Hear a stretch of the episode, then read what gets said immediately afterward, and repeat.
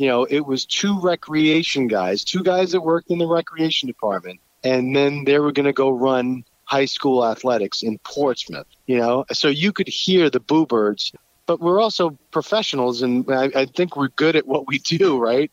And um, we came back and and started kicking ass, and but we had a different flair to it, you know, like um, right away. I swear to you, right away, Rusty got um, these huge commercial helium tanks, and we used to blow balloons everywhere, right? So we were the recreation guys that were running these athletic sports, but we were blowing balloons for every game. Oh my we god! them, I mean, to the point where I was so sick of blowing balloons because we did it. You know, if we made a playoff game, there was balloons, and then if you add into it, then you know, then that blossomed into Rusty's outfits all over the place. You know, and you know, it kind of became this, you know, this this thing, and um, but then we um the balloons ended.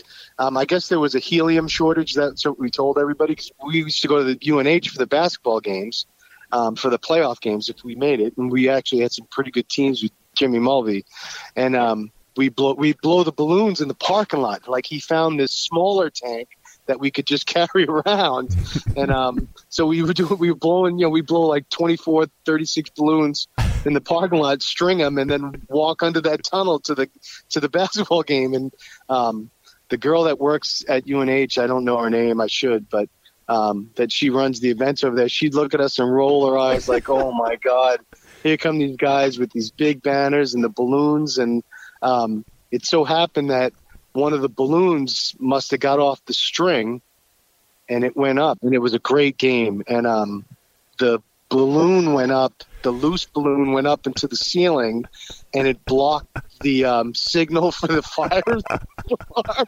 so the fire alarms went off.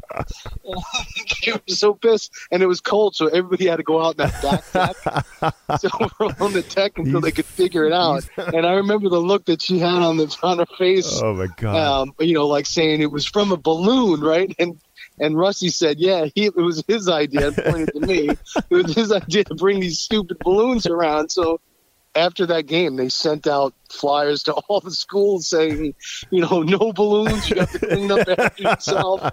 You know, all this stuff because it was more like a, you know, like a a Valentine's Day party than it was a basketball oh game. my you know? god, that is brilliant. Um, that is so. but good. yeah, it was it was great.